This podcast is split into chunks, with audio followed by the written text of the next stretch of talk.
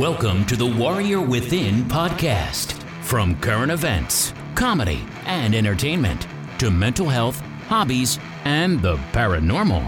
You name it, we cover it. Totally raw and unfiltered. So buckle up, strap on your helmet, and let's get ready to rock this mother... And now, here's your host, Chris Borelli, a.k.a. SIBO. Hello, you ugly sons of bitches. I have a fellow ugly monkey on here with me today. He's bald, but he's awesome. And I do resemble a monkey. I actually wore a Sasquatch with no hair. There you go.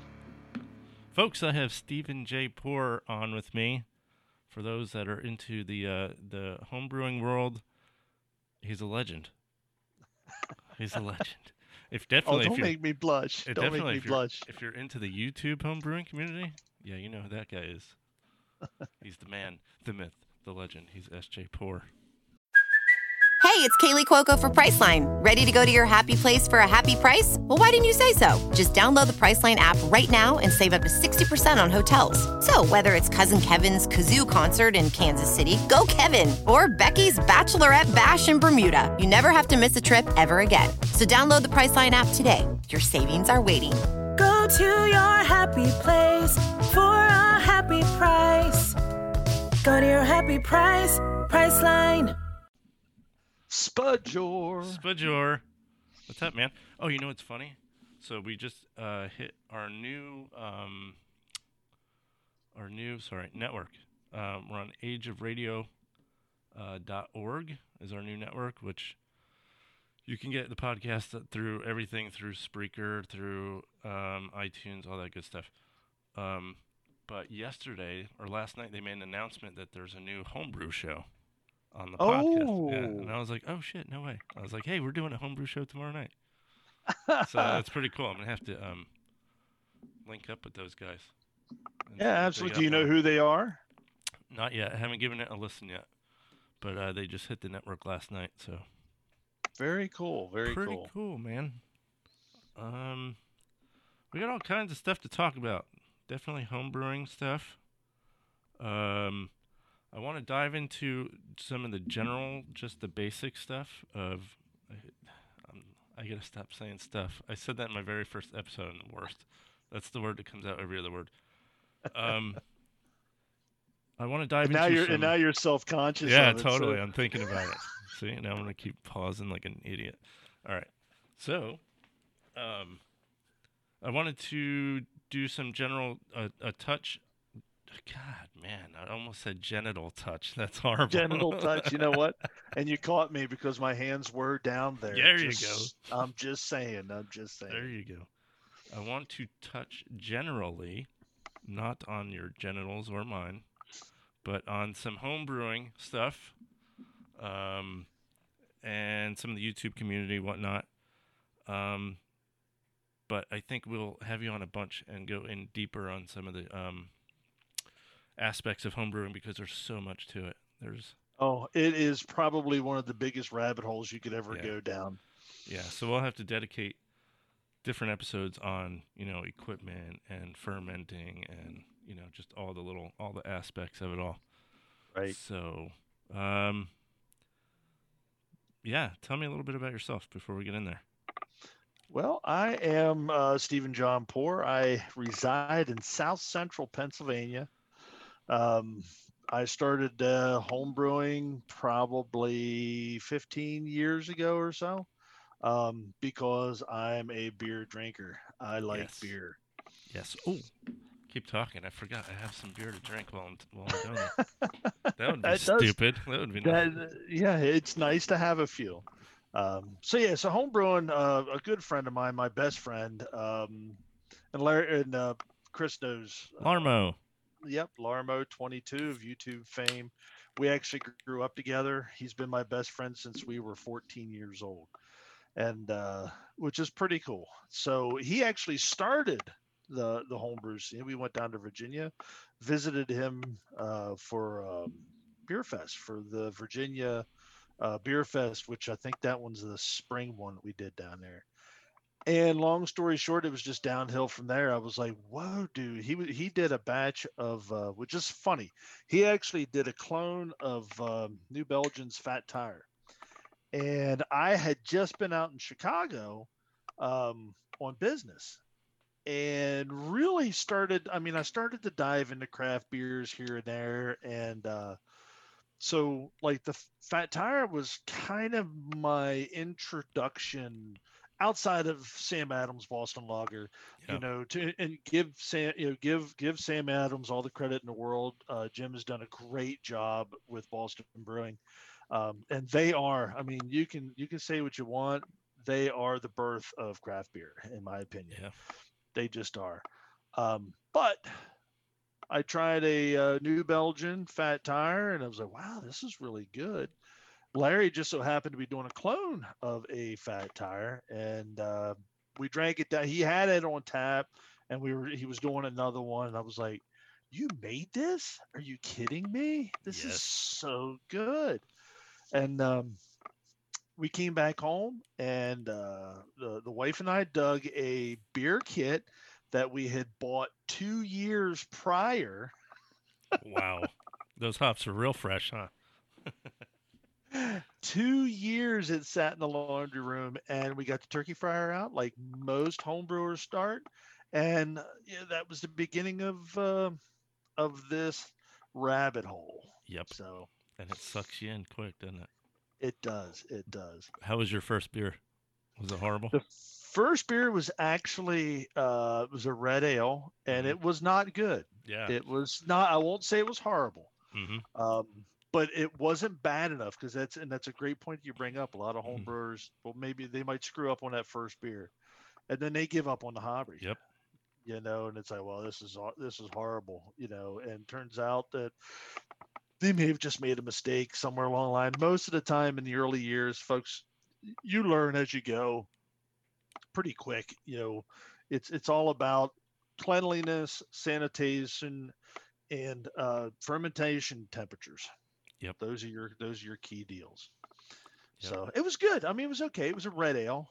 It was supposed to be like a Killian's or something like that. And it was okay. It was okay. I think my first beer that I brewed was a blood orange Hefeweizen, and it tasted terrible. It was bad, man. Really bad. But I kept at it. I tell everybody that is interested in it. And I've gotten them going. I told them, your first three beers at least are going to taste like crap, just so you know. Well, I like to tell people another thing, and listening to you saying you did a blood orange Hefeweizen tells me that you took a kit that was a Hefeweizen, and then you jacked it up. I always did that. Yep. And that's okay to do, but do your first one or two kits. Just follow the instructions. Follow the instructions. There's a reason why those recipes are on the shelf. They're tried. They're true. They make good beer. Yeah. However, the Mr. Beer is a little bit different, though, isn't it? Although you had a success with one, though, right? I've had a couple successes. Oh, with you've them. Done it again? Yeah. I actually took. I did what I call Mr. Braggett. And what that was, I had never done a Mr. Beer kit until just like 2 or 3 years ago. And I acquired a couple of these kits, and they were early 1990s. Oh my. I'm into vintage. I got them for the kits because I wanted the fermenter. They're a cool little 3 gallon, 2.5 gallon fermenter.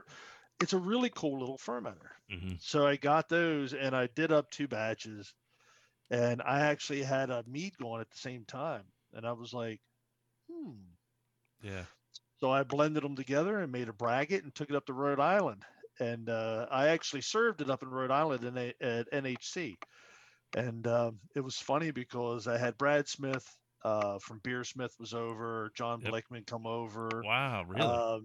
And the folks from, because I had contacted the folks at Mr. Beer, and I told them what I was doing and what we were doing. And BrewTubers, we set up a booth there, And they came over. So I had a pretty good sized crowd there, and people were diving into what was the name of that one? That was Ingrid.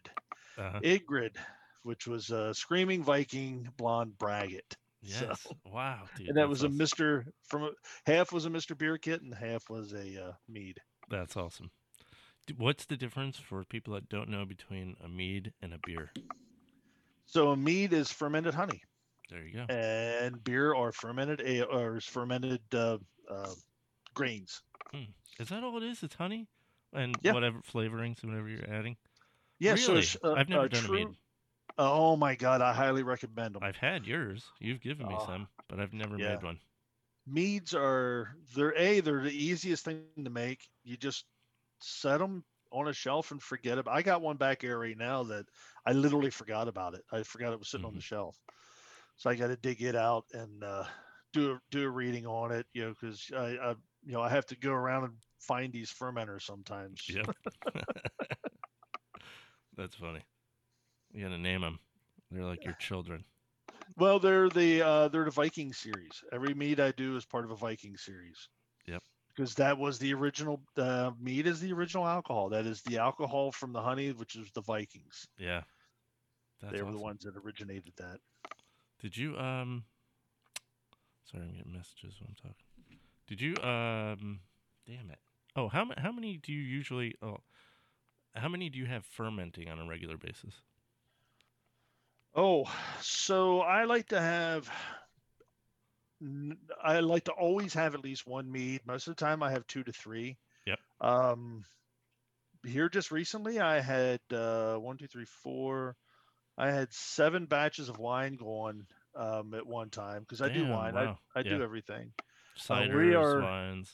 Yep, ciders, wines. I bottled up over 100 bottles of wine over the last couple of days, and I still have 3 more to do. You're bottling? Oh, sorry. Yep. I was going to say you're bottling wine, but I'm thinking of beer bottles. I'm like, why would you do that? No. Okay. Tracking. But typically beers, when I've not brewed much right now because I've been building my brewery. Yeah. But typically I've got at least 3 beers in fermenter. Hell yeah. How are you controlling the temperature? Just ambient down here in the basement. Yeah? That's cool. Yep. So you can do that up there. You can. Our basement stays pretty consistent, so it's not too bad. But I have had some instances where my fermentation got out of control. I had, like a really crazy yeast that took off, and then you end up with those off flavors, and that's not fun. Yep. So. Yep. That's crazy.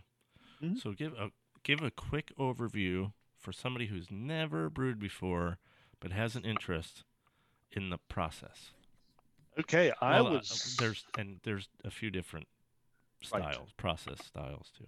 Yes, you have your extract brewing, which is what I suggest everybody to try first. You do have your overachievers that'll go into their all grains right off the bat, but I suggest not to do that. Just do something simple. Again, the recipes are on the shelf for a reason. They've been tried and true.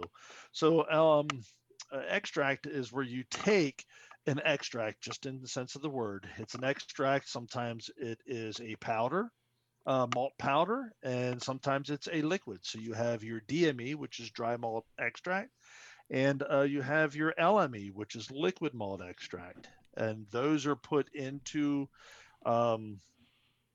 water. So you're taking, the what was already caramelized from a manufacturer, the sugars that was already extracted from the grains, and then you're going to dilute it and mix it up. If you can think like a maple syrup or a honey and water, type thing. Mm-hmm. So you're going to dilute that into your pot. You want to bring it to a boil, and then you'll add your hops throughout your schedule. The longer you boil a hop, the more bitterness you get from that hop. Yep. The later hop additions are going to be more, your mid hop additions are going to be flavor. Your beginning, which is at the beginning of the boil, will be your bittering. The middle of the boil will be your flavor, and the end of the boil and dry hopping would be your aroma. So then you want to, once you have done your hour boil and have all your hops done, you're going to want to chill that down to a pitching temperature for your yeast, which is under 80 degrees. I like to try and get it down to, you know, in the 70s. Put in a fermenter and pitch your yeast, put a bubbler on it, and you're off to the races.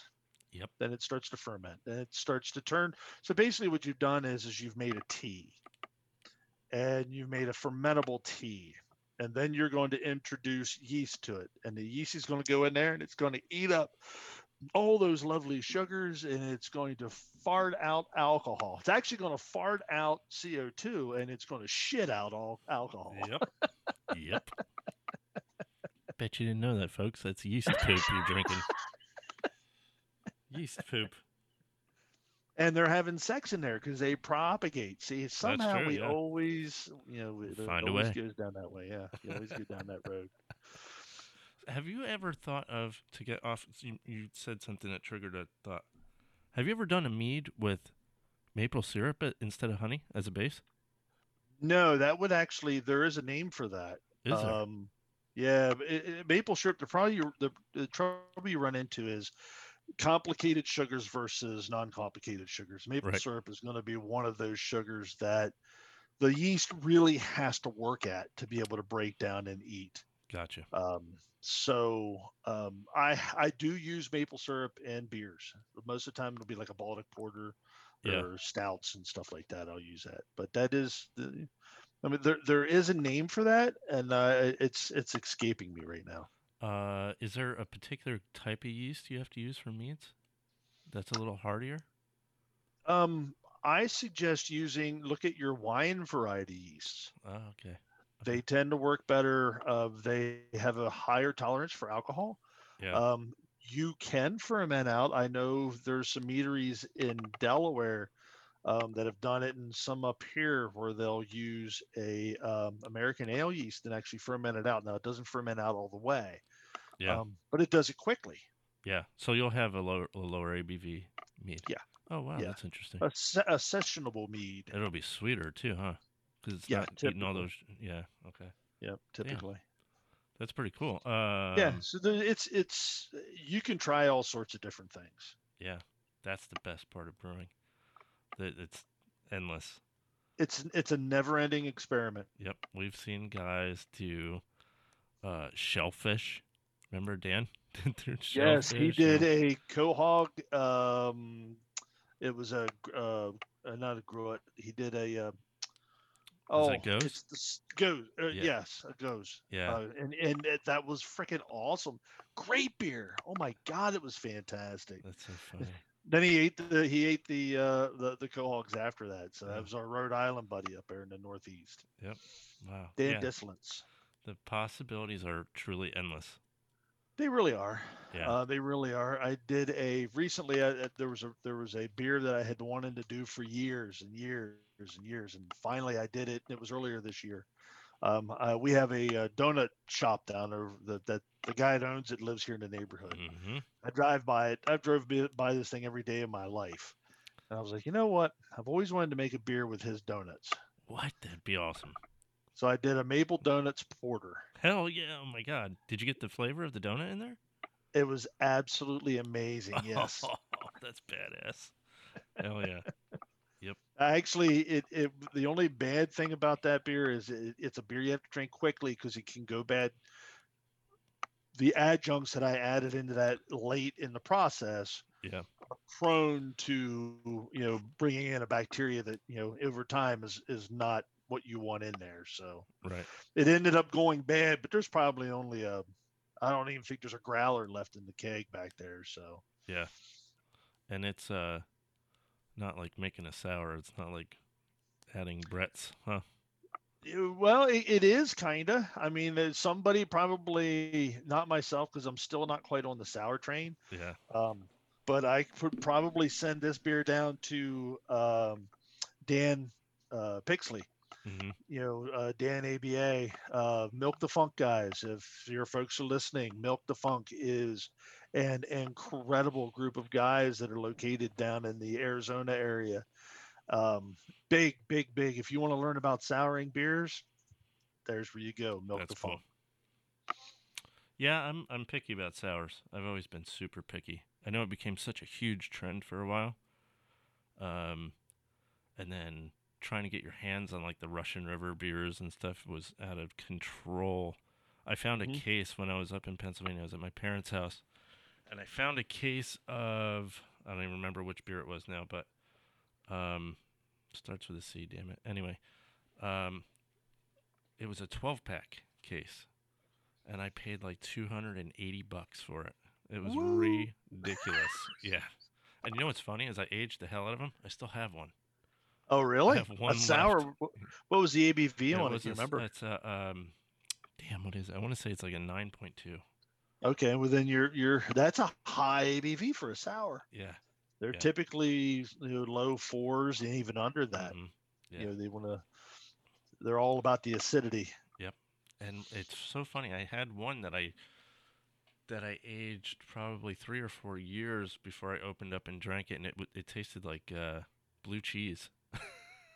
Really? Crazy. It tasted like wine and blue cheese. That actually doesn't sound bad. No, that sounds pretty good. It was delicious. I loved it. Yeah. And I got one left, so I'm going to save it. And there you go. Yeah. Actually, I think the last one I had, I think I opened with you when you came out to Virginia. I think we opened one. Oh, I don't know. I don't remember much from that night. I don't know if it was that one, but yeah. Yeah, we had a few that day. We had one or two. Tell me about your YouTube channel, your YouTube presence, all that good stuff. Yeah, so I started off YouTube a while ago. I don't even remember how many years ago now. Started off basically just watching videos like most folks do, and then found a couple of folks. Again, I'm a beer drinker, so I like beer and I like to laugh. So we'd find things entertaining, and would watch videos for a little bit, but it didn't take me long until I did my first video. I like to do, back in the early days, I would do like a drinking video, but I always like to try and keep them entertaining. Sometimes kind of build a character type thing and work along those. Back in the early days, it would have been the Spajor days. Yes, sir. And that was part of the old YTDC, the YouTube drinking community, and crazy. Oh, it was insane. It was Uvu was the thing, and got to meet a lot of good folks. Chris, we met through YouTube. Yep. I mean, and through those group of guys and stuff. And I honestly do not regret a minute of any of it. No, I got to meet some of the most amazing people. But then my channel kind of changed. And I got into more doing like almost tutorials and the instructional side. Yeah, the instructional side of homebrewing. Then I started up Homebrew Wednesday. Yep. And it still goes on to this day. Now, I haven't done the Homebrew Wednesday in a while, but because I've been building the brewery and everything else is in the way. But Homebrew Wednesday took off. Yeah, I mean, dude. Yeah, holy cow. Yeah, if you Google Homebrew Wednesday, there are just tons of shit that will show up. Oh, my God. And what made that great was people participated from all over the world. Yeah. Which and then made the community grow. I mean, the homebrewing community just exploded on YouTube through Homebrew Wednesday and those sorts of things. And then we started getting together, the groups, what we call BrewTubers now. And there's, BrewTubing has its own website, it has its own Facebook page. It's a constant evolving group, and then it's funny when I talk about homebrewing and BrewTubers and all that, I can talk beer all day every day. I literally speak to people from all over the world almost every single day. Yeah. About beer and brewing and what's going on in their areas and stuff. We have such a huge community of great folks. And again, this we could spend an entire episode just on that stuff. I mean, that's kind of a quick synopsis of it. Yep. Very cool, man. Yeah, that community is pretty awesome. I've been in and out of that community for years. I make an entrance. Shit goes crazy in my life. I have to leave, and then I come back when I can. And I'm getting ready to come back, so there it is. Well, I never let you get too far away. No, every now and then, when it gives away, I give you a little nudge. Yep. I had a bazillion other things to ask you, and forgot what they all were. Oh, yeah. What are your top five favorite beers right now? Not homebrews, but beer overall. That I get, believe it or not, I get asked that question. I'm sure or a question does. Like that a lot, and I answer it the same way. My top five beers are going to be the beers that I'm having right now. What's happening? I am not a favorites beer. I like to expand my palate. I like to reach those boundaries. I like to try everything. Yeah. So like right now I'm drinking a Hams, you know, Yep. You know, beers. Yep. Cheap. Oh, and you know, yesterday I was back here drinking a Bourbon County stout, yep. You know, so everything, I'm all over the place. Yeah, I'm the same style wise. I would probably answer better style wise. There you go. I do like malty forward hoppy beers. So I like a malt forward. Dogfish Head is probably one of my favorite breweries.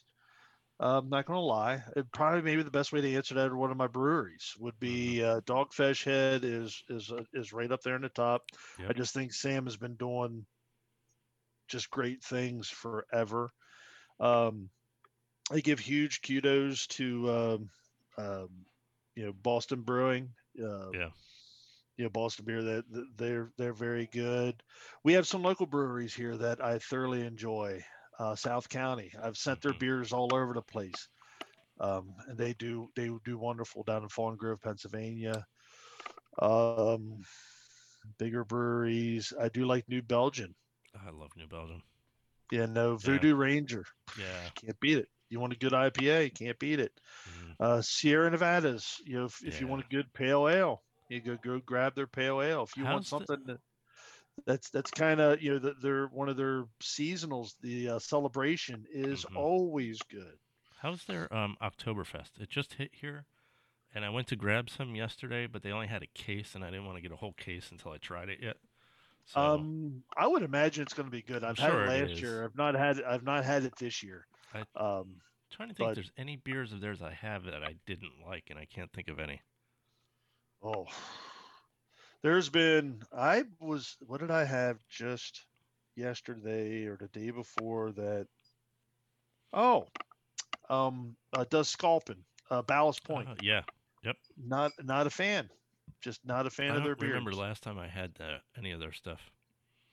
I don't see it down here really in Florida. I've never really had one of those that I've thoroughly enjoyed. Really?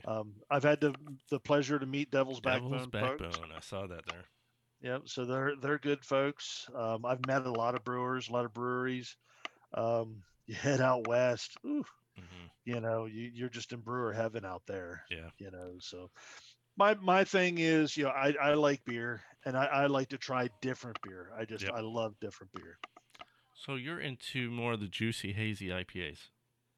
I am not, actually. Oh, you're not? Okay. I am not. All right. No. When you said malt forward, I was thinking like the juicy, hazy stuff. No, I mean actual malts. Not malts. Okay. Yep. Not the juicy stuff is okay. I don't like it. Not a fan. I'm not on board. I mean, I'm tired of them. They were okay. I really wasn't even on board that much when they first came out, to be honest with you. Yeah. It's like, wait a minute. I just spent the last 10 years trying to clean my beer. Yeah. To where it's crystal clean. And now you're telling me I need it to be muddy. I'm sorry. No. You know? Yeah. And there's a lot of folks I'm drinking right now. It's hazy, juicy. I mean, it depends. You know, if they're using lactose, you can tell. It just gives you that chalky. It just way full mouth feel. You know, and you know, I like malt forward. A Dogfish Head 120 that's got 2 years on it. Yeah, wow. What about do you like the 21st Amendment? I do. It's okay. 21st Amendment is a good brewery. I'm not going to sit here and say I don't enjoy their beers. I have a lot of other beers that are, you know, that I've liked more. But that's a good beer. That's a good beer. I'm trying to remember. Them and Oscar Blues both had a really good, like, super malty IPA, but I can't for the life of me remember what they're called now. Either one of them. I have an Oscar Blues in the fridge right now, and I'm trying to. I can picture the can, but I can't picture the name of the beer. Awesome. I know what you're talking about. Yeah. 21st Amendment had Brew Free or Die, which I really like that one. Yeah. And then I can't remember the Oscar Blues, but that was really good too. Hobo Boom Sauce from is one of my favorite IPAs right now. I don't think I ever had that one. And that's a wonderful beer. Again, Voodoo Ranger. Yep. You know, and these are not juicy IPAs. These are double IPAs. I mean, they got some meat to them. You know, 7 to 9%. Yeah, baby. Yep. I did a video years ago. It was like a War of the IPAs or something like that. And I had a whole bunch. I had a fresh Pliny, and I want to say there was like 6 different IPAs. I just put them to the test all in one video. Mm-hmm. And I know Pliny gets so much hype, and I know a lot of that hype is just because it's hard to get. It is a great beer. It's fantastic. Phenomenal beer. I will say my favorite, what I thought beat out that beer was Smutty Nose IPA. Yes. That was phenomenal to me. I was like, oh my God. They do a phenomenal job up there. Yeah. We were fortunate enough. I've been up to Smutty Nose, up to that area, and had their beer there. What is that like? I can picture the can. It's the old guy in a rocking chair on the front porch. Yep. It was was it Finest Kind IPA or something like that? It was called, I think. It could be. It's they do a great job. They do a great job. Yeah, they have some really, really good ones.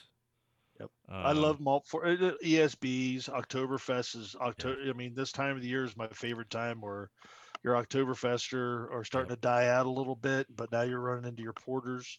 Yeah. You know, and stuff. Baltic porters are just going to be lovely, you know. I'm super seasonal when it comes to beer. I totally, you know, the summers, I love the lawnmower beers and the West Coast, you know, super citrusy IPAs type stuff. But right now, brown ales, I'm a brown ale nut. So brown ales and, like you said, porters, brandy wines. Oh, my God. Or barley wines, brandy wines. I'm thinking of brandy wine, Pennsylvania. Barley wines, yeah. I just had... have you had any of the Cigar City beers? They're Florida. They're local here to Tampa. Right. So they have... Not in a while. They have a brown ale that is... I'll have to send you some. It is the most phenomenal freaking brown ale I've ever had in my life. And it's called a Maduro. After the Maduro cigar. So I may have had that. It is so good. So, yeah, I'm seasonal when it comes to beers, and right now is like my favorite. I like the darker, rich Get stuff. Into the spring, you got your Saison. I actually got a Saison on tap out in a brewery right now. I love Saisons. You know what's funny? You know what my favorite Saison is? The one you sent me, the one you did for one of the SJ Board challenges. Oh, wow, that's going back. We all talked about it one time. It was Nate Pico, myself, Secor, and I can't remember. It might have been Dan Desless, too. We were all sitting around talking about it one night because we were like, what is the taste? There's a taste that comes off the top of that none of us could put our finger on. And to me, it had a taste almost like a banana pepper. Mm-hmm. That was from the rye. Yeah, and it's funny because I drank it and I was like, this is so good. But I found myself ever since then, when I have a Saison, I crave that one. because I feel like it's missing something because it doesn't have that note in it. So you ruined Saisons for me. Every one, I'm like, damn, I wish it had like that note in it. So yeah, yep. That's one of my favorite. I've used that recipe as a base on a lot of my different. Actually, it's the same recipe I have out there now. I just dry hopped it instead of putting the rye in the mash. Yep. So that thing. But yeah, that's a good one. Freaking phenomenal. I'm gonna have to brew that one again. Do it, please. I'll pay for the materials. You got it. Just do it. Yeah. Get it in firmer. That's right. I need to get some beers going myself. That's my next thing. Do. So tell me a little bit about the SJ Poorr Challenge. So the SJ Poorr Challenge is something that started up a number of years ago as well. This is the it's a unique challenge. There are no other competitions out there that run anything like it. What it is if you are a participant, you're also the judge. So what we do is we set up, we figure out how many hubs we need by the amount of participants we have. And then we break the country up into hubs. We like to keep those hubs down to anyways between 9 and 12 beers, per hub. And then we do basically it is like a bracket. You just your winners from that round move to the next round until you come up with a winner. And you so basically, if you're in my hub, you would send me 12, 13 beers, mm-hmm. and then the hub coordinator gets them. He breaks them all down, splits them up, and he sends them right back out to the participant, and they then taste all of those beers and they score them. Yeah. So it's of your peers is what it is, and most of the time it's an open competition. So you're taking your best beer against your best beer. So yep. IPA against the Saison, against the Baltic Porter, against the Ghost, against Gruet, or whatever, or barley wine. Yep. Last year's beer was this is horrible. You better remember it's your competition. yeah. I'm pretty sure every year, one of the things that I like about it is the beers that make it to the final. We've never had a year where it's like, oh, all three are IPAs. Yeah, they're always different. It's always different. Now cool. This year I think we had it was a New England IPA, a white IPA, and I forget what the third one was, which is horrible. I can probably find it here, but on the spot it's missing my mind. Actually, if you want to go to www.sgport.org, sgportchallenge.org. Yes, I'm sorry, sgportchallenge.org. That's SPORR challenge.org. You'll be able to see them there. You'll see the history, everything about the challenge and how it started and where we're at currently. Yeah. So 2000, we finished up in July of 2020 for this year. It used to be towards the end of the year. Like right now we would be getting ready. Actually right now we'd be in the final round. Yeah. We always tried to do it by Christmas. Yep. And we went to the beginning of the year now. So we kind of move things and it actually works out a little bit better for us. Yeah. To do at the beginning of the year. As far as for 2021. Yep. We are not sure what's going to go on with 2021 right now. And I'll just be honest. I was talking with, I'm setting up, we run basically the SG Port Challenge like a business for the most part. We have leadership. So it's not just me. That's this, we have a whole group. Yeah. And we have to be that way because that's fair. Keeps everybody honest. Keeps everybody honest, and we try to whatever's put in goes back out to everybody. Yep. So with the challenges of this year with COVID and stuff, I'm leaning towards actually taking 2021 off. Yeah. Because one of the worst things that could happen would be for somebody within the group, because there is a lot going on behind the scenes in running one of these. It is an enormous task. Mm-hmm. And we have timelines that have to be met when we start off. And if you don't make those timelines, it throws the entire competition off. Yep. And my fear would be, you know, in the middle of the competition, a hub, you know, say a hub coordinator ends up getting COVID or his family gets COVID, and we need these people to be able to do their jobs. Yeah. And they're not going to be able to. Right. You know, or, you know, a couple of the participants get COVID and they lose their taste and their smell. Oh, yeah. I didn't even think about that. Yeah, that's smart. Yeah. You know, so until I'm having some reservations, and yeah. We're going through that now right here in our house, you know, so, and that's kind of what's really, you know, put it in my forefront. I want to do the challenge right, but more so I want to do the participants right. Yeah. Yeah. I don't want somebody to get into it and then it just falter because of, you know, any number circumstances of out of our, you know, it's hard enough to do when all the planets align, you know, and you don't have these outside issues going on like we do today. So I'm thinking we might just lay low in 21. Let's get a vaccine out there. Let's get some people healthy. Let's get businesses back open, and let's get businesses back open, and let's stop, you know, suppressing our citizens and let them get back to life. Yep, I agree. How many years has the challenge been going on now? I think we're at 7. 7. Damn. Wow. Yeah. 7 or 8 years. Yeah. Is that all? I feel like it's longer. Well, it's because we have a couple of years in there where we did the Hokie homebrew experiments. Oh, yes. I remember those.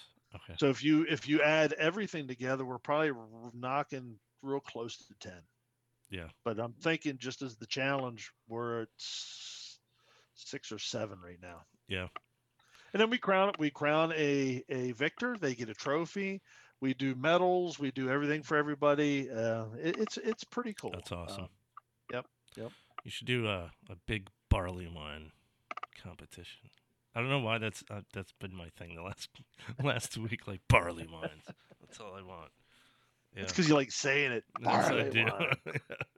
It gives you a Tim Taylor. I feel like a Viking. Yes.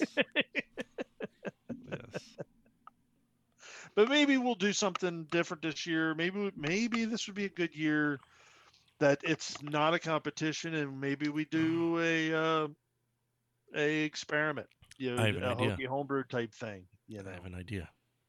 Give me your idea. Because you guys need this break, this would be a great year to do some form of a long fermentation competition. Something that needs an insanely long fermentation. Or not. I don't know. Oh, I'm writing that down. I'm taking notes here. Yeah. You know, it can be, but that's the only issue you run into with those things is dedicating that time and from beginning to end. Well, that's the thing. I mean, if nobody can do it this year anyway, might as well brew something and stick it in the corner. Yeah, dude, maybe it is a good time for a barley wine. Brew it this year for 2022. Yeah. That's actually not a bad idea. Yeah, that'd be pretty cool. That's setting goals right there. That is setting goals. Some long-term goals right there. But hey, something to do in the downtime. Yeah, I mean, we'll take a look at it. I have to. You know, we got to get a meeting together with leadership and see where things lay. You know, I just don't want to. I'm all about the community, and I don't want to do anything that would harm the community. Right. So of course, yeah. Keep everyone safe. Keep everybody safe. Safe. Yep. The COVID craziness is out of control. Pennsylvania's still locked down. Florida's open, and they're talking about how crazy Florida is in the numbers, but I don't think it's anywhere near that they're talking about. They're saying we're locked down, and we're in this. You know, every day I'm getting I get 2 notices in my email every day from work. Yeah, you know, of more people. Yep. You know, so yep. We followed all of the edicts of our governor, and we still ended up with it here. So what are you going to do? Yeah.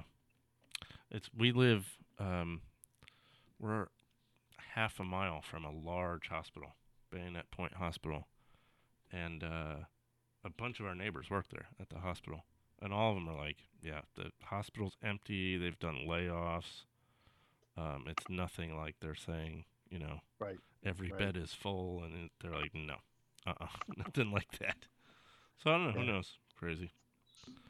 I don't know. Damn, brought up another point that I forgot. I always do that. I'm the worst.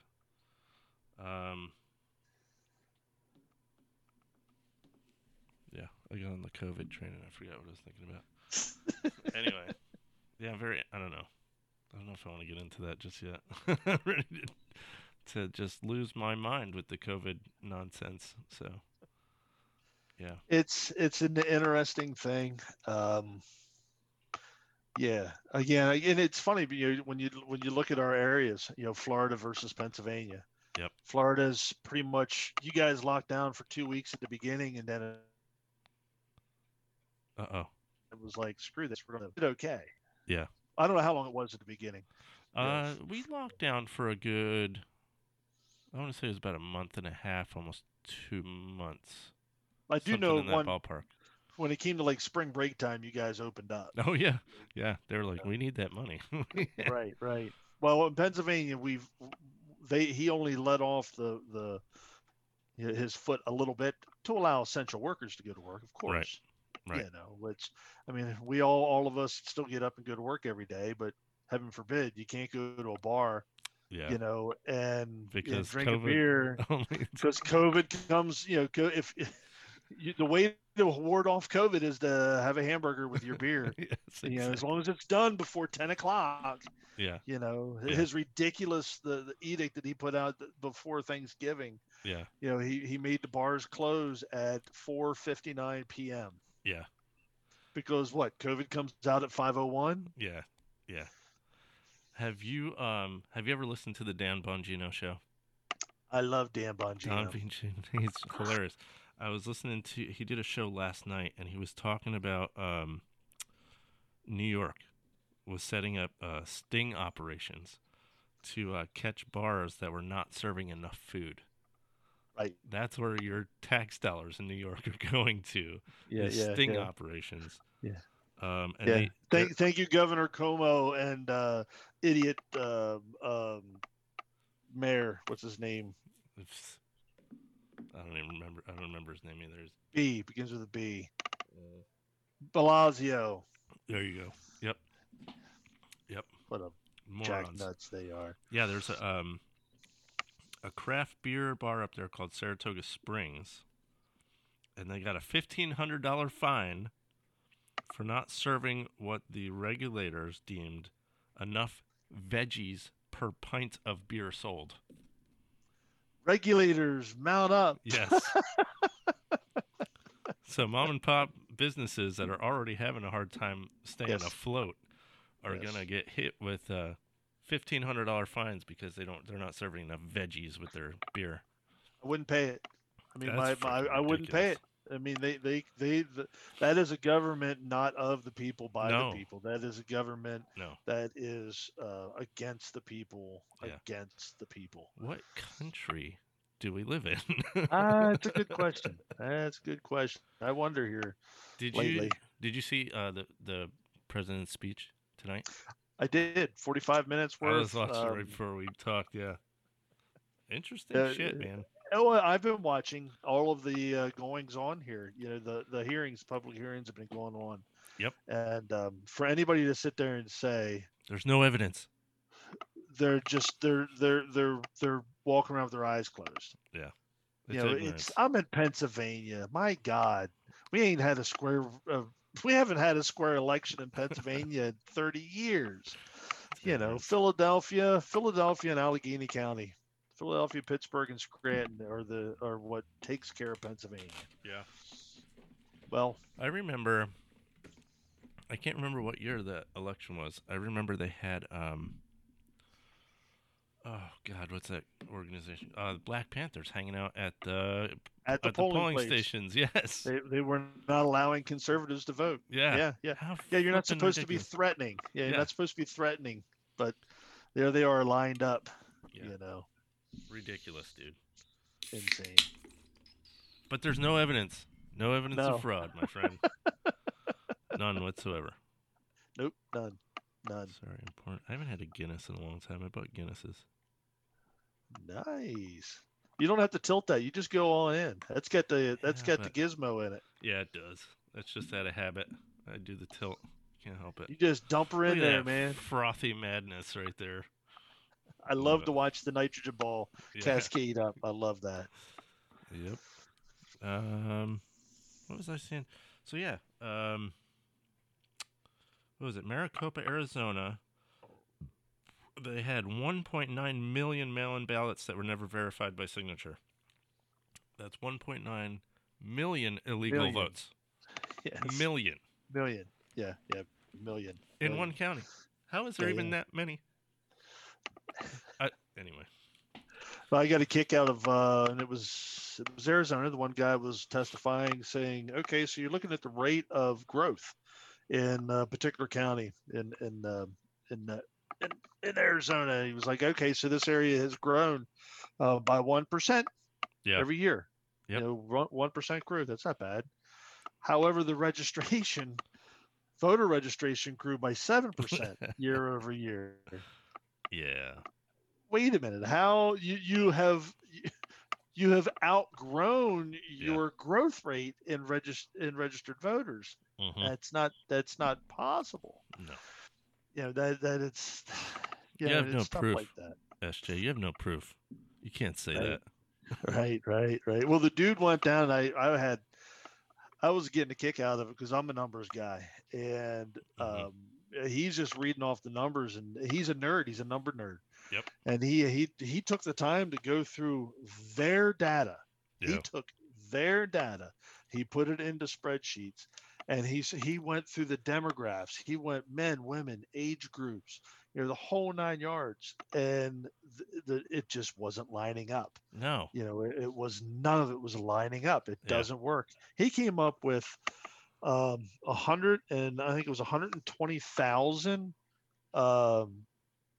invalid votes of people that don't exist. Yeah, that's insane. That is insane. In a state, all right. So within that state, which I think Arizona is only, and they called it. Mm-hmm. Was it 14,000? Is the difference? That's the spread between Trump and Biden is 14,000. Yeah, and you have these people coming in going, well, right here's 120,000 that are null and void. You can't say that. You're racist. Exactly. Yeah. What was it? Clark County, Nevada, in the 2016 election, they had 68 votes that couldn't be verified because the paperwork was just messed up, like something was missing, a date of birth or something like that. 68 votes in 2016. In 2020, they had 13,372. That's a slight uptick from 68. Like, come on, dude, are you freaking kidding me? This is insanity. Oh my God! In Detroit, I was watching last night. A lovely lady was on. She had been a state worker for 30 years, part of the election bureau, and she had said whatever precinct she was at, she said that they would go in. And they took out 71% of the vote. That you know, can't use these. They're not legible. The no signature. 71% of the vote. So that meant 29%. That's who decided what goes on. Yeah, 29%. And they were questioning her as far as, you know, audit, and she goes, well, what good would an audit do? You're not even allowed to look at those. You deemed those are not good votes. They probably don't even exist. You're going to audit the 29% that was already counted. Of course the number is going to come up right. Yeah. Because you've committed fraud prior. Yeah. you know. Yeah. I heard, what was it, in Michigan, I heard something like 138,000 votes at like 3 in the morning fell out of Nancy Pelosi's asshole, and they all ended up in the Joe Biden column. And, yeah, isn't that crazy? That's wild. I mean, I knew, she's a big asshole, and that, but that's a lot of votes to come out of that big asshole. You that's know crazy. What? And I don't doubt that one bit. No, I don't either. That's crazy. And the mysterious vote dumps at, what was it, Arizona was 3 a.m. All of a sudden, 50-some thousand votes appear. Yep. Okay. Same thing happened in Michigan, except it was like 6:30 in the morning. Yeah. All of a sudden, 30-some thousand votes just appear. Yeah. And it was funny. They were saying in Pennsylvania – When they were doing the thing in Pennsylvania, they figured out, all right, this is how many the machines can count. If you stood there and you fed these things in, they know that number. It can only count this many pieces. Yeah.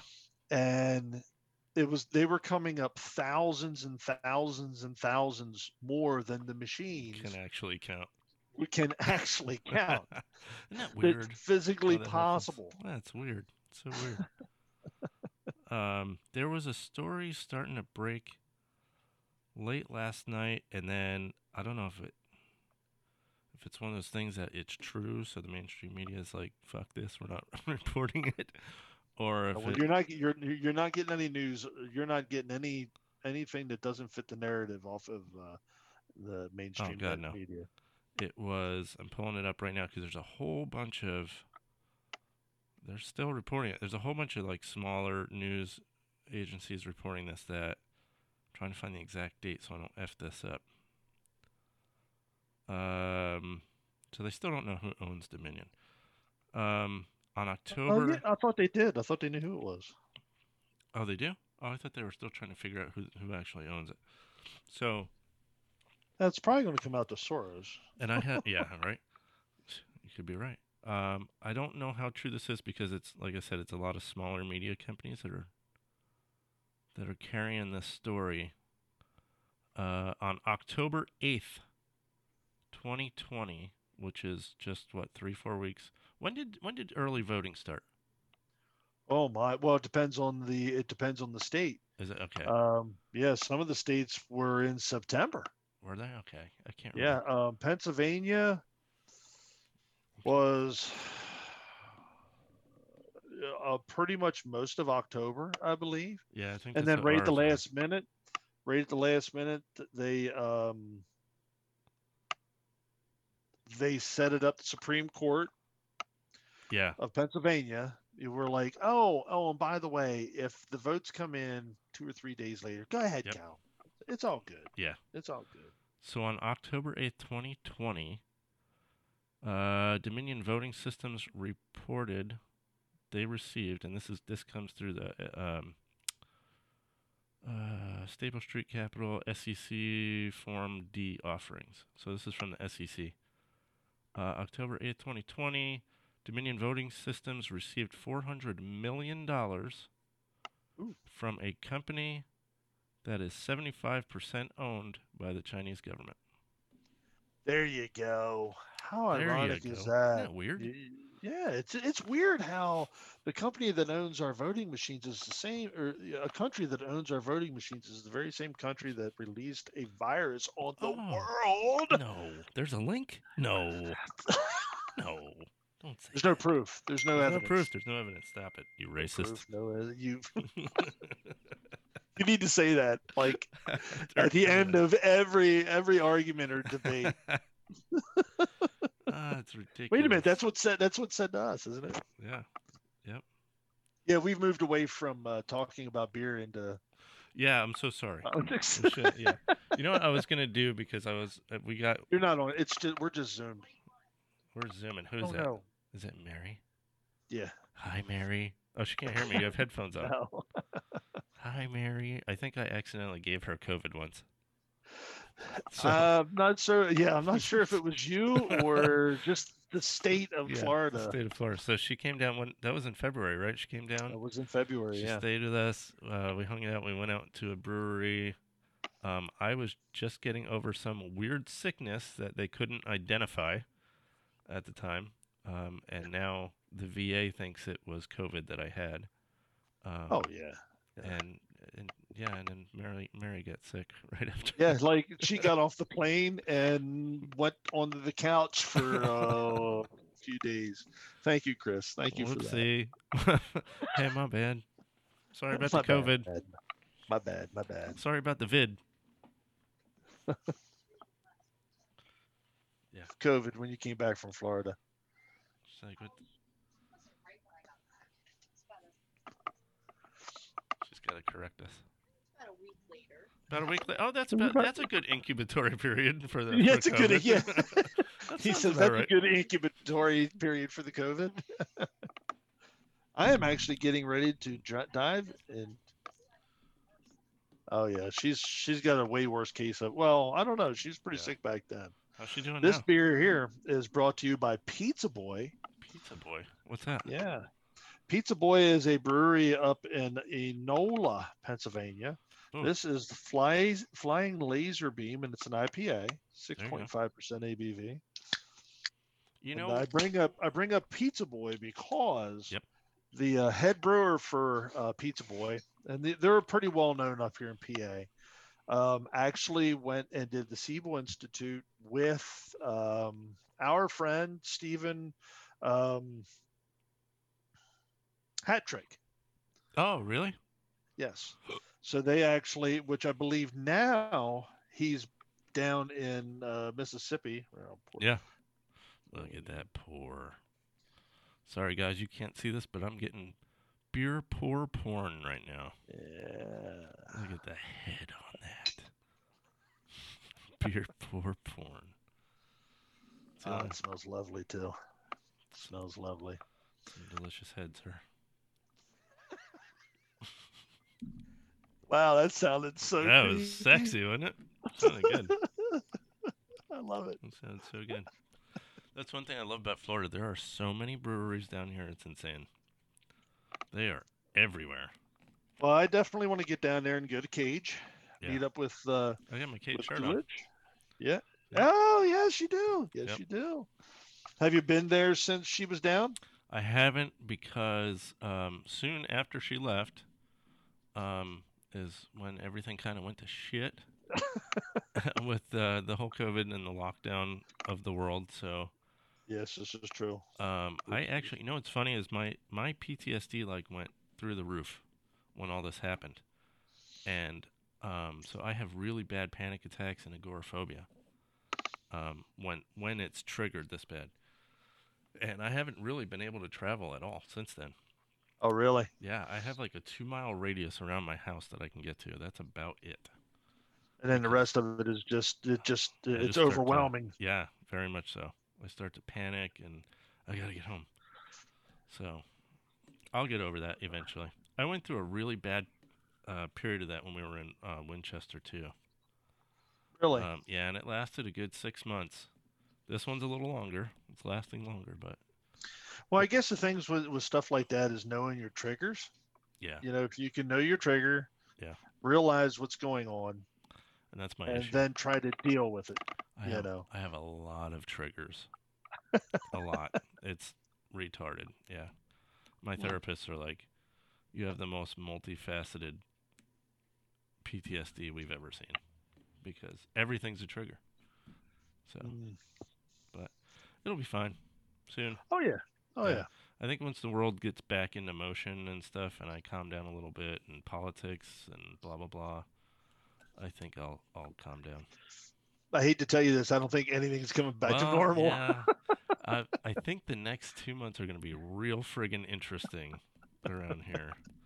Oh, yeah, yes. Especially when Joe Biden's knocking on that door trying to get in the White House in a couple of weeks here. I think things are going to get real interesting. Oh, I think he'll let the reins. He's not going to have any other choice in the matter. But my hope is that if nothing else, this shines a light on the election fraud that has been going on for decades in the United States. And to sit there and say that it hasn't is just, you're just not. Yeah. Now, the thing is, it'll open eyes to the issue, but those in control, will they continue to be in control? Will it change? Is anything going to change? Well, the hope is, and this is kind of a great segue into a topic here, I believe. Mm-hmm. What I think we'll look at it in these terms. It's not really about Trump. It's more about the movement that he started, and I think unknowingly started. Yes, I agree. When we finally got somebody into office that. And I know folks don't, the never Trumpers, Trump haters and stuff out there will disagree with me in this, but he does actually speak for the normal person. I mean, I've actually been a Donald Trump fan since I was in high school. Me and my buddy Harvey, who lives up the street, he bought his parents' house too. He had an autographed picture of Donald Trump in his bedroom when we were 14 years old. That's funny. So I've always been a fan of his. And he is the blue collar, everyday guy. He just happens to be a billionaire. Yeah, well, he worked at it. He worked his ass off. And I've heard people in the past like try to poke at him and say, "Well, he went bankrupt so many times before he, made his million." That's not a negative. That's a freaking positive, man. He kept at it. Try and try and try. I've done it with businesses. I've launched businesses, they failed. I launch another business, it fails. You keep going. You keep going until finally you hit something that works. Yeah. So there's nothing negative about that. No. I mean, every successful entrepreneur fails a million times before they get it right that one time. Yep. And even, and then typically even when they get it right, they'll sell it off and they'll start again anyway. Yeah. So I believe what it is this is more than just, this is not just about Trump. This is about the movement. Yes. You're trying to get back into what we'll call it the grassroots. Yes. We've actually finally got a voice out there in America, and it's been a while. We've been suppressed for quite a while. Yep. Our voice has been quite suppressed. Now, people will argue this. I think we've been suppressed exceptionally over the last 4 years. Yeah. Heaven forbid you say anything, you get attacked. Oh, yeah. It is what it is. And for those folks to sit there and go, well, it was horrible when Obama was president, you look at the horrible stuff. It doesn't compare. So I'm sorry. You might have had, there were some idiots out there that put ugly, stupid shit out. They did. Not going to argue that. Not to the extent where it's just absolutely overwhelming, polluting everything. Yep. You can't get away from it. So I believe it's more about the grassroots system or whatever the we'll call it. I don't know, not a party movement that was started. More the movement than it is the man. Yeah, I agree. We'll call it that. It's more the movement than it is the man. He could step aside, and I think we still need somebody to lead that. Whoever that next person is, I don't know. Right. I don't think it needs to be Donald Trump. No. But it needs to be somebody with the same ideals. Yeah. Somebody where it's not a bad thing to work your ass off. Yeah. It's not a bad thing. To make this country great. When I was a kid growing up, we were patriotic. I mean, we said the Pledge of Allegiance every day. Yeah. And now all of a sudden that's a bad thing. Yeah. We're in different times for sure. I mean, I've seen people be attacked for, joining the military rather than going to college. It's like, get the hell out of here. Everybody's got a different path. Everybody does things differently. I don't know. I don't even know what to say about that. That gets my goat so bad I want to choke somebody, but that's ridiculous. But I think the issue we have with, everybody's at each other's throats right now, and I think one of the major problems is that the battleground for debate has changed so much. So instead of debating politics around a table drinking coffee or a beer or something, people are on their keyboards firing insults with no consequence. Right. So it's, I don't know, man. Social media and me, we don't clash very well. I use it because I have to in certain aspects, but I'd give anything to have computers of the world just be wiped out. Right. Well, and the funny thing is, take a look at what's going on in the country. What has COVID done? COVID has taken away your ability to go to the pub and discuss and talk, free think. Yep. What was, where was, let me ask you, where was the Declaration of Independence signed? Mm-hmm. Where was it penned? Yep. That document was penned in a pub. Yes, sir. While they sat around and drank rum. I'm sure they weren't drinking tea. Exactly. We built this country. It was actually built off of rum, was used as currency. And it was signed on hemp, wasn't it? Yes, absolutely. Printed and signed on hemp. You know, it's like, but they've taken that ability. We're not allowed to actually, we're not allowed to gather anymore because we can't have these peasants speak.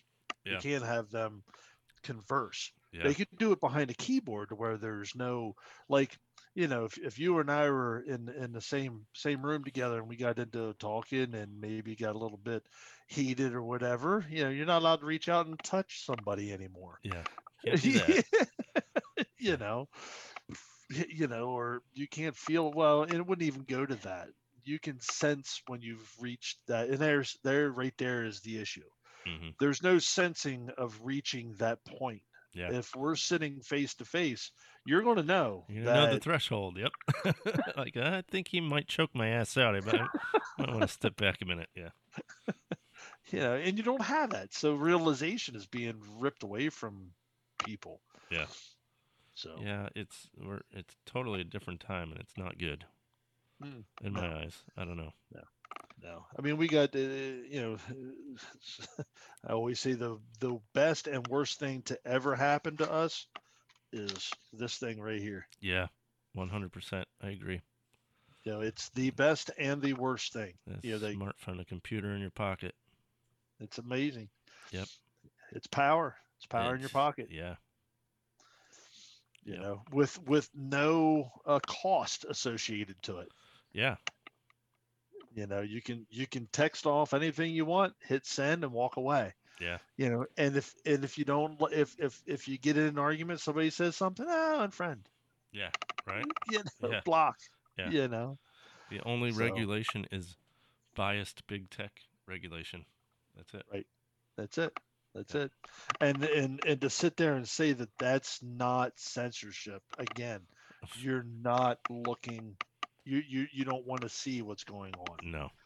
To say that one group is not being censored when they absolutely are being censored. And it's not that long ago that we had these battles. Yeah.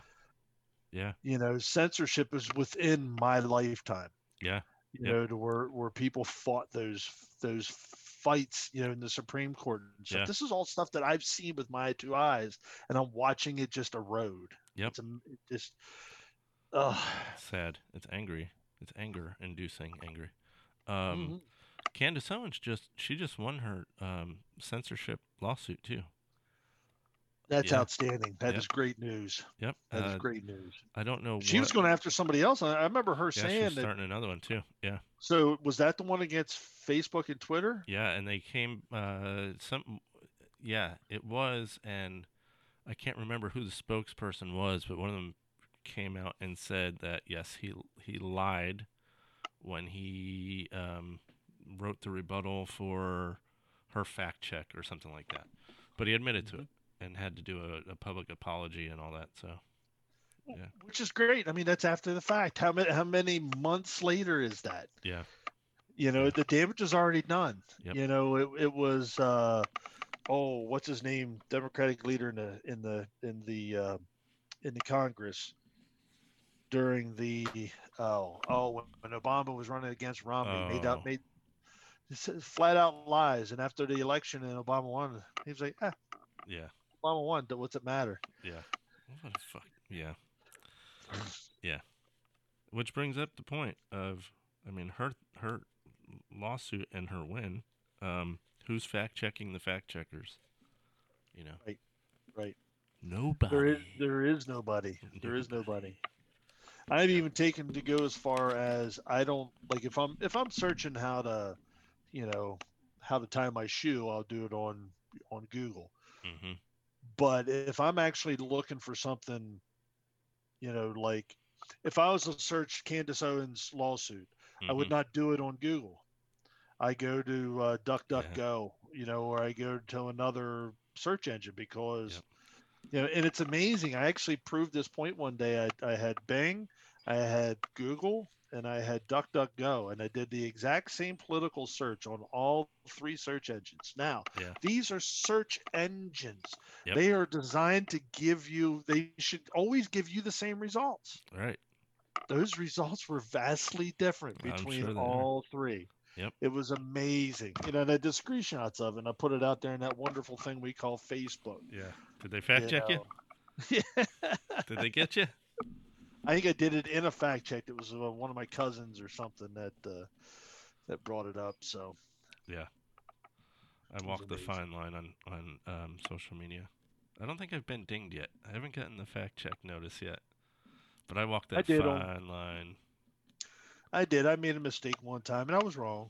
You know, I did a share of something that was turned out to not be accurate. Yeah. You know, but and it happens. You know, you get sucked in sometimes. Oh yeah. Yep. But that's been happening less and less because I like to do my research now. Yeah. Which we should all do, but you got to make sure your research sources are not. I'm not going to name the mainstream, the whatchamacallit, nomenclatures. But yeah, you got to watch where your sources are. And you know what pisses me off is when I'm like having a debate with somebody and Wikipedia is a source of theirs, and I'm like, get out of here. It's your Wikipedia source. Yeah. Or they'll say, this was fact checked by Snopes. You can show that's a husband and wife, a husband and wife in their basement, you know, munching on Doritos and smoking a bowl while this is right. Hey, Margaret, this is right. That's your Snopes. A bunch of fucking joke that is. Yep. Good God, Snopes. Anyway. I don't know. I don't have anything else. What are we in? We're an hour and 15 in. Oh, shit. Yes, Oops. Sir. Oops. That's okay. We're going to cut it, though. We're going to do more. I'm going to have you back on like 50 times so we can get into more homebrew stuff and all the nuances and rabbit hole material. Maybe we can get you to do a series. I would love to do that. I'll actually... We're getting real close to being able to have the brewery, which is right over there, would be a great place to do this, and I can actually do show folks if they're so inclined to see what home brewing is all about. Hell yeah! You know, again, check out my YouTube. I'm SJ Poorr out there. You can find me. You can find me on the interwebs. I'm out there. Yep. SJPORR. SJ Poorr. And look us up, BrewTubers, on Facebook. And brewtubers.com or .net on the interwebs. The good old interwebs. What is it? The sjpoorchallenge.org. That is us. Check that out. That's really cool stuff to watch. Mm-hmm. Do you have all the review videos and stuff on there, too? We have links to them. A lot of times, all you have to do really is type in. You know, when you do a YouTube search for SJ Poorr Challenge, and you'll start seeing... Oh my God! Yeah, you know, reviews all over the place. Now, it's one thing that was kind of disappointing as the years went on.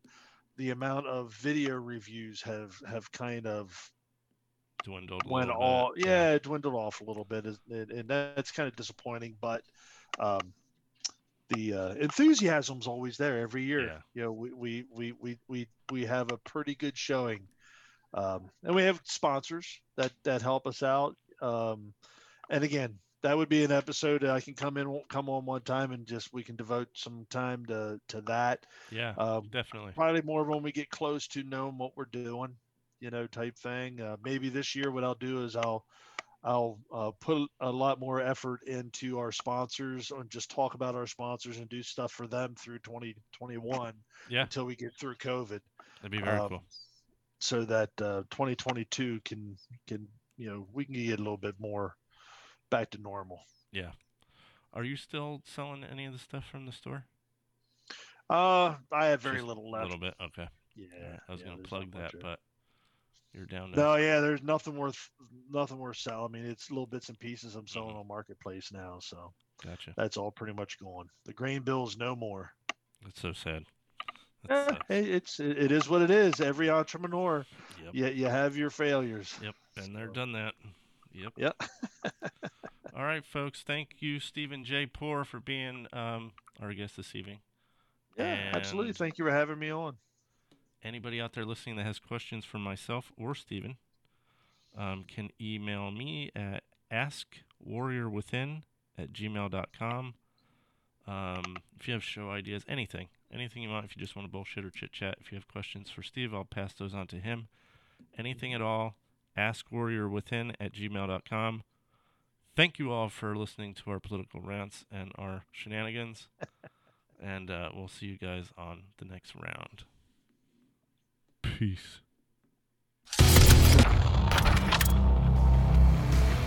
You've been listening to the Warrior Within podcast. We'll see you next time. If you've got the to return.